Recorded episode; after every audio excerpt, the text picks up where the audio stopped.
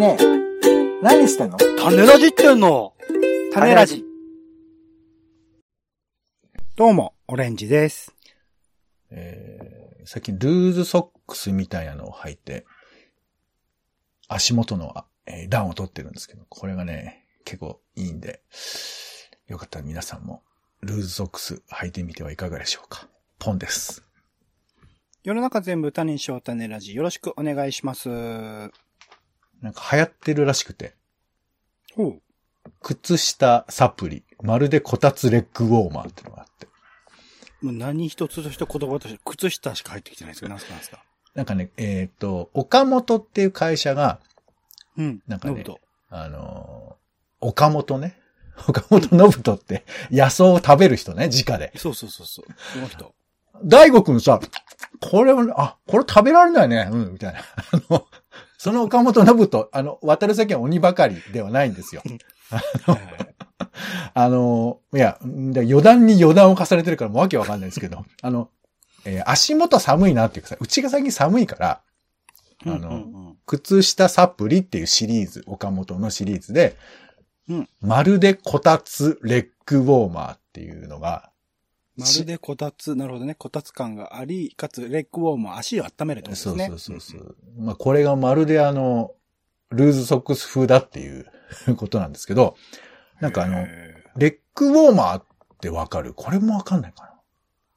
いや、わかりますよ。あの、足にこう、何、タタイツの短い版みたいなやつですよね。そうそうそうそうそう。俺、あの、そもそもルーズソックスは、あの、履くものなのかよくわかんないんだけどさ、そのルーズソックスのルーズな部分あるじゃない？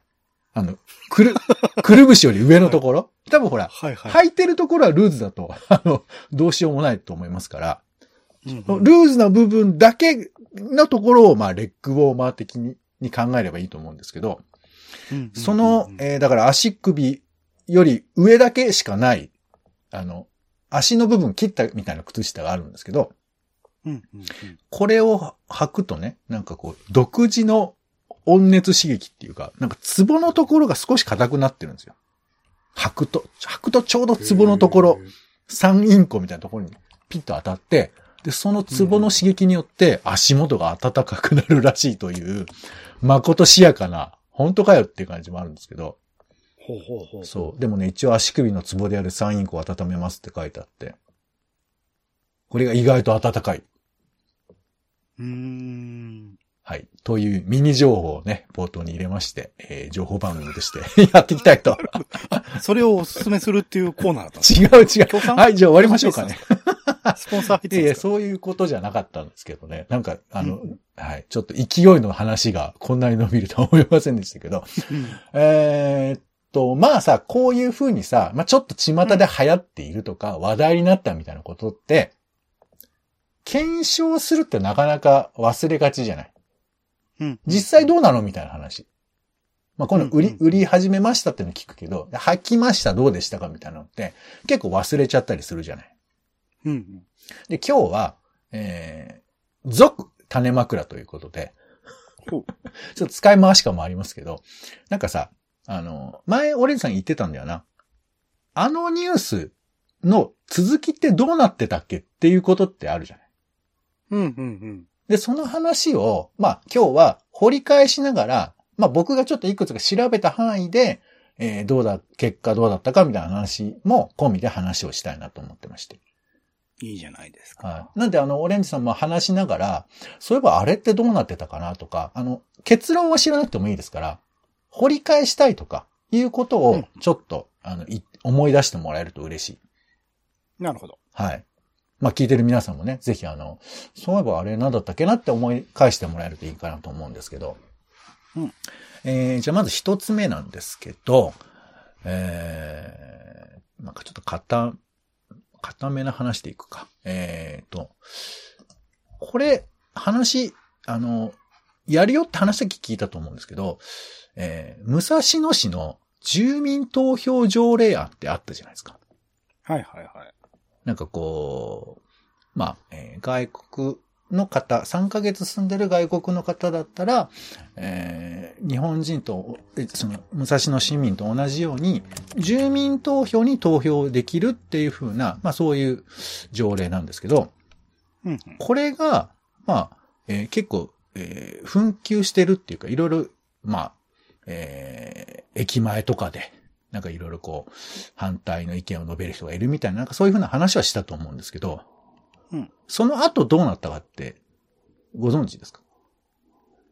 えっ、と、棄却されたですよね、確かね。そうそうあの、そう議会では。そうなんですよ。で、まあちょっと、その後話っていうのがあって、でなんかこうね、一応、えー賛成が11人、反対が14人で、まあ反対になったらしくて。で、この市長の松下さんって、松下玲子さんっていうのが、まあ市民の意見を踏まえじっくり検討したいってことをまあ言ってたりするんですけどうん、この否決されたところのポイントとしてあるのが、あの、無所、無所属というかその、諸派というか、大きくない人たち。大きくない会派の人たちの、まあどうしようかっていうふうなことがあったんだって。うん、うん、うん、うん。で、それがまあニュースになってまして、えー賛成すれば反日、反対すれば差別、揺れた最年少市議ということで、えこの舞台裏をえ書いている、まあ、記事がありました。まあだからこういうさ、ニュースもさ、わーっとなんか、えー何まあ、乱暴だっていう人もいれば、まあ、そういうことを一個ずつやっていかなきゃいけないとか、まあ、両方意見はあるけど、まあ、ただその反対の意見がちょっと、あの、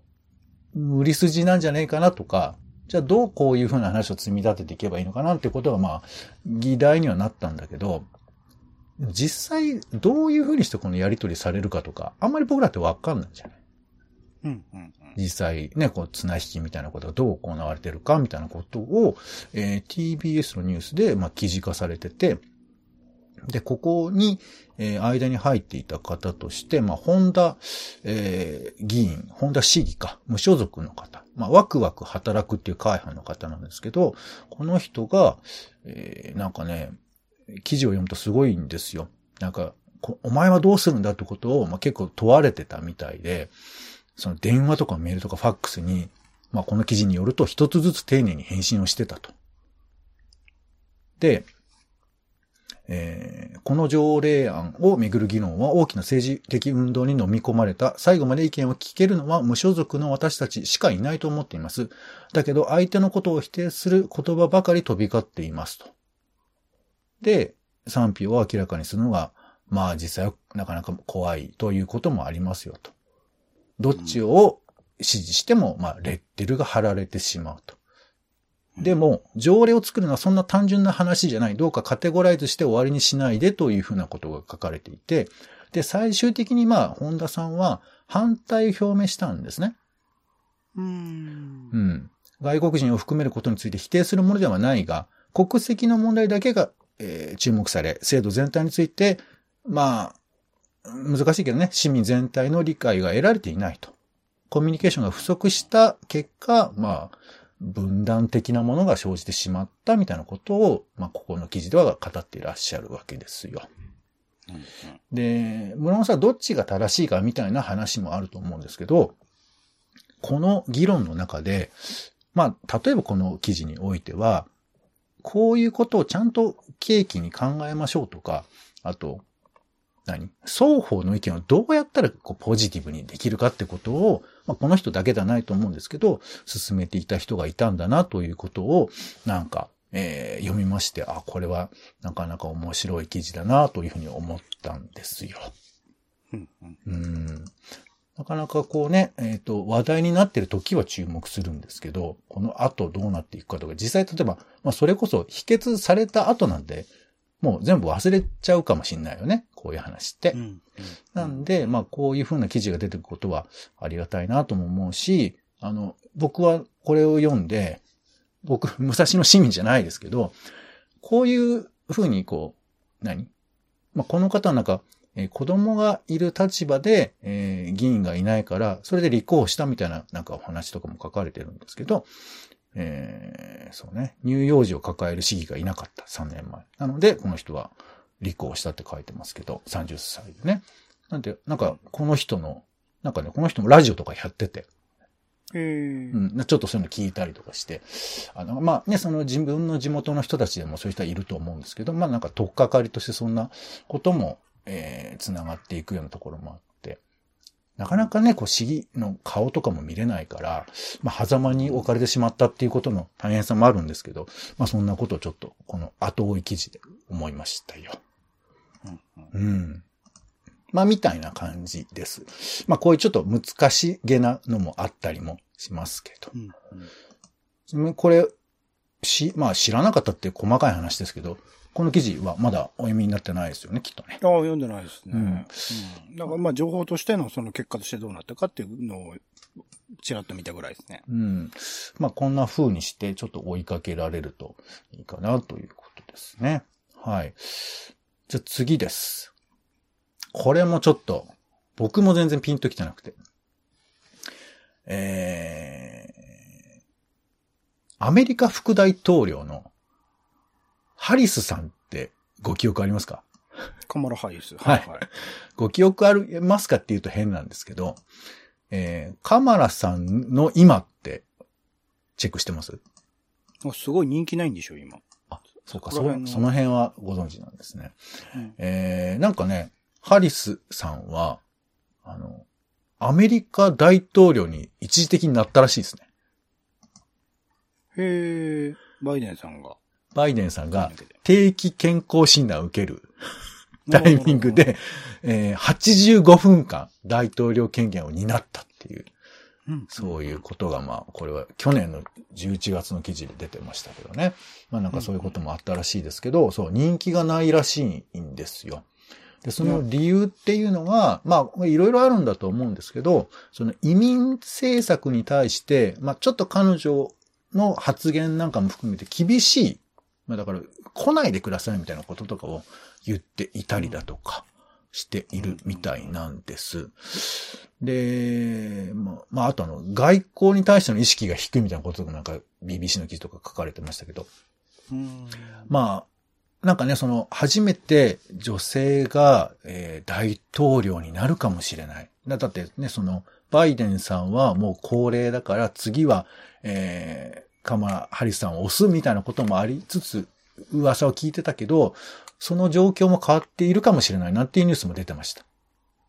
もともとその、カマラさんになるならないっていう話の時から、そうんのアメリカとかに詳しい、それは佐久間由美子さんっていうね、エッセイストの方、ライターの方、うんうんとかは、あの、おっしゃってましたけどね。あの、カマラ・ハリス周辺があまり評判がよろしくないっていうのは。うんで、まあ消去法的にまあ、それこそトランプみたいな時代があったから、うん。あれだったけど、そんなに支持されてないっていう話は、もともとありましたけどね。うん。まあまあ、その、あれだよね、アメリカにお住まいの方ですか？その、佐もと久間さん。もと検、あ、それ佐久間さんはあアメリカにお住まいの方ですね。うんもともとまあだから検察検察官ですよね。で、結構黒人の方のその、えっ、と、逮捕とかを頻繁にやっていたという話があったりするので、そこら辺は、なんていうんだろう、もともとの既存のシステム、その法的な問題のあるシステムを、の一役、一部分を担っていた、はい、人ではあったっていうところで、まあ、もともとあった話ではありますよねう。ん。まあ、あとはその、そもそも、えー民主党自自体が人気というか支持が下がっているみたいなこともあるらしくて、なかなかハリスさんで行くっていうのが難しいみたいなこともあるらしいとかいうのは聞くんですけど、まあなんかほら、漠然としたね、印象とこういう細かいこと、まあでも、この人気がないって話もなんかアバウトではあるんですけど、うんもっともっと細かく、じゃあ彼女が何を言っているのか、この発言一個をとって僕らはこのね、遠い日本で、ああだこうだ言っちゃう感じもどうかなと思ったりもするけど、ただ、やっぱこう、大きなさ、選挙みたいな機会でしか彼女について覗かないなっていう感覚もあったりするから、なんかこういうのは、まあ追いかけるべきとは言わないけど、なんかちょっと知っておくといいかななんて思ったりはしましたよ。はい。で、次行きますか。これね。はい。えー、これね、答え出てないんです。答え出てないんですけど、気になると思うんで、えー、今年の冬は寒いのかどうかって話ですよ。うんうんうんうん。毎年やってるんで、もうね、いいだろうっていう風な、そういうざっくりとしたツッコミもいいんですけど、でもさ、多分12月の気温とかは調べられるような気はするじゃない。うんうんだからちゃんと比較できるんじゃないかなと思うんで、いくつか見てみたんですけど、ちょっと僕の見方が良くないのか、あんまり確定的なところは言えず、うん今分かっているのは、えーラニーニャは大変っていうことですね。うんうんうんうん。ラニーニャ現象ってあるじゃない。はいはい。それが何なのかを説明しろって言われたら僕は、あの、サジを投げますけど、ラニーナ、ラニーニャ現象によって、どうやら今年は寒い。そして去年も寒かったらしいですよ。あ、去年は寒かったんだ。そう。今年も去年も寒くて、2019年はちょっと比べると暖かかったらしいと。うーん。っていうのを、なんか、ちらっとネットではチェックしたんですけど、この、なんか裏付けみたいな、あの、今年は暖かいみたいな、今年は寒いみたいな、明確な数値が、なんか見つけられなくて、あら。で、ものによっては、平均すると同じですみたいなことも書いてあるのよ。うん。まあほら、だから12月何日っていう風な比較ってあんまり意味があるようでないじゃん。うんうんうん。だからじゃあ3ヶ月ぐらい取りましょうっていうと平均でとか、あと東京でと日本でっていうのもまた違ったりするわけですよ。うんうんうん。だから、まあ、あの、僕がまだ、こう、ぬるい刀でね、やってるんでわかんないんですけど、今年の冬が寒いのかは、まだ分かってないんですけど、これはちょっと結論出しておきたいなと思って。結論まだ終わってないですけどね。うんまあまあ、終わってないからそういうのが記事として出てないのかもしれませんけど、なんか嫌じゃない？今年は寒いって言ったら、毎年そういうこと言ってんなっていう、ちょっと、なんか、混ぜっ返しトークって、ちょっと、でもいいんじゃないですか？冬は毎年寒いでしょ。いやいや、寒くないって言ってんじゃなくて、去年より寒いっていう話を。なるほどね。うん。まあまあまあ、よくあるわ話題ではあるんですけど、こういう風な話は、まあまあね、あの、雑談の本当に枕にしか使わないことではあるんですけど、こういう話もあったなとかっていうことですが、なんかオリンさんありますか？この続きちょっと気になるな、みたいな話。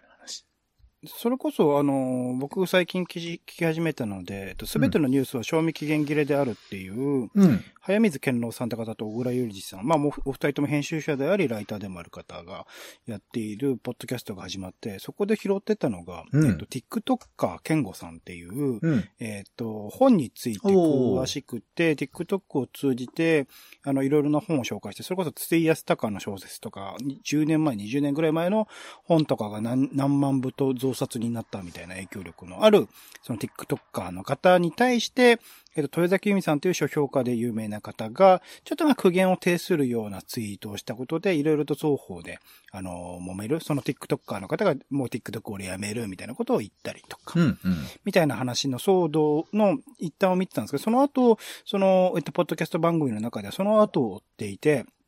健吾大賞という、その健吾さんという方の名前を冠した大賞を、えっと、出版社主催でやって、えー、そこで、えーなんか選ばれた小説がなんか商品をもらうとか、なんかそういうものの、まあ、権威になってて、実際その、権威と、は、なんだろう、その本を紹介するにあたって、明らかにその健吾さんが紹介したものの方が売れているわけですよね。普通の書評家が紹介するよりも。うん。その効果だけで見たら、まあ、ど、どうなんだその、だから売れす、売れ行きだけを評価基軸にするのか、その書評のあり方みたいなところも含めて、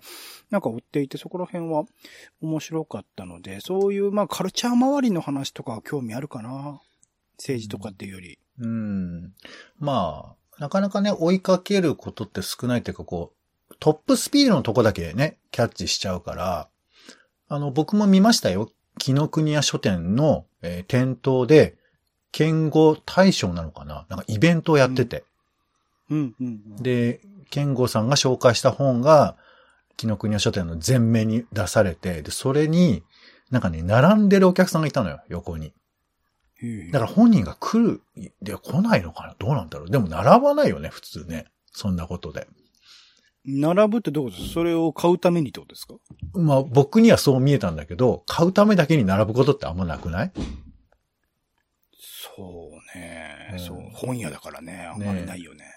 でもなんか一方で、その彼、健吾さん、別にあの、草すつもりではないけど、まあ、やっぱり一過性のものでしかないのかなっていうふうなことを言う人もいましたよ。これね、ぜひ TikTok で見てみてほしいんですけど、うん。すっげえ恥ずかしくなりますよ、多分。僕ら30代以上の人たちが見ると。うわっていう。その、紹介の、なんていうか、仕方とかが仕方とかが。なるほど。まあまあ、きっとそれはね、その、物事を伝えるにあたっての、まあ、ほら、深みってやっぱ人によって違うじゃない？うん。あの、別に、あの、名前を出すとなんですけど、まあ、リリコが悪いわけじゃないけど、リの、コさんはちゃんと見てますよね。いや、見てないって言ってないよ。いや、ケンゴさんも当然読んでると思いますけあど、の、よくわからないコロナ騒動で消えてったあのよくわかんない旦なんとか旦那に比べたらよく見てますよ。うん、あの、あの、2倍速で並行していくつかを見るっていうあいつよりは見てますよ。そうなの。だからファストな人がいたのね。まあ、うんあの、だから、でもそのさ、どこを見るか、例えばその、誰それ女優が可愛いみたいなこととかを映画の評価で言う人もいるじゃない。まあ、そうですね、ファうん。ンの方とか、でもべ別にそれが悪いわけじゃないじゃない。もちろんもちろん。うん。だからそこのキャッチーポイントを、やっぱりこう、もうちょっと自由にしようっていう意味ではいいとは、別にまあ。僕、その TikTok でついて思ったのは、んその内容とかどこを抜粋してるかどういう感想を入れてるかっていうことよりは、うん。あの、撮り方です。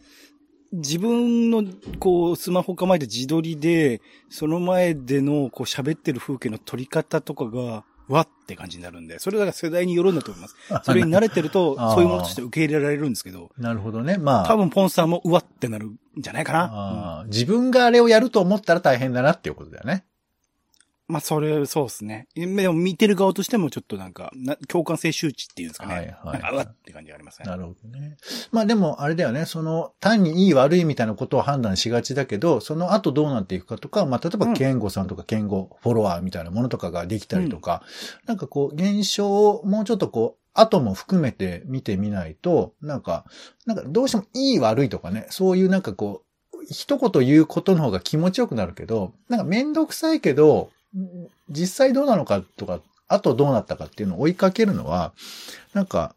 あんまりね、やらないですけど、大事かななんてまあ思ったりするので、こういう話は、まあちょっと種ラジも難しい話ね、ちょっとしがちなんですけど、もっと簡単な話もね、込みでしていきたいなと思ったりは。それこそなんか武田佐哲さんのフォツイッターとかフォローしてると、佐哲さんは定期的にこう蒸し返してくださいますね。結構前のニュースとかをね。そうね。そそうう、だから砂鉄さんのこぼしてるやつを拾いたいよね。できたら。そうするとやっぱカルちゃん。今だとあれじゃないですか、岩波ホールの件とか、今今年の7月とかに亡くなるなからならないって話なので、うんちょっと続報として追うといいんじゃないですかね。そうね。映画館ってなんかこう、まあ、過去もあったんでしょうけど、随分とその情報開示されてきたから、誰が経営してんだとか、実際どうなんだみたいなこととかが、まあこううん共有されることが増えたりもするし、岩波も、まあね、場合によってはもう2、3点あるのかな、みたいな気もうん。しますし。そうね。なるほどね。興味深い。うん。まあ、あの、裏事情を詳しくなりたいっていうわけじゃないんですけど、普通に追いかけてみたいなという話は、この続、えー種枕で、えー話ができればなというふうに思います。はいや。はい。ということで、えー、またね、気になるニュースの追いかけができたら、えー、もしくは掘り返しができたらなというふうに思います。うんということで終わりましょう。えー、お相手は、えー、加工乳と乳飲料、乳製飲料と牛乳の違いを今研究しておりますので、えーこちらの方のレポートを早くしたいなと思っております。ポンと、オレンジでした。種ラジ、また。種ラジはほぼ毎日配信をするポッドキャストです。Spotify や Apple Podcast にて登録を。更新情報は Twitter。本編でこぼれた内容は公式サイト種ラジ .com をご覧ください。番組の感想やあなたが気になる種の話は公式サイトのお便りフォームから。お待ちしています。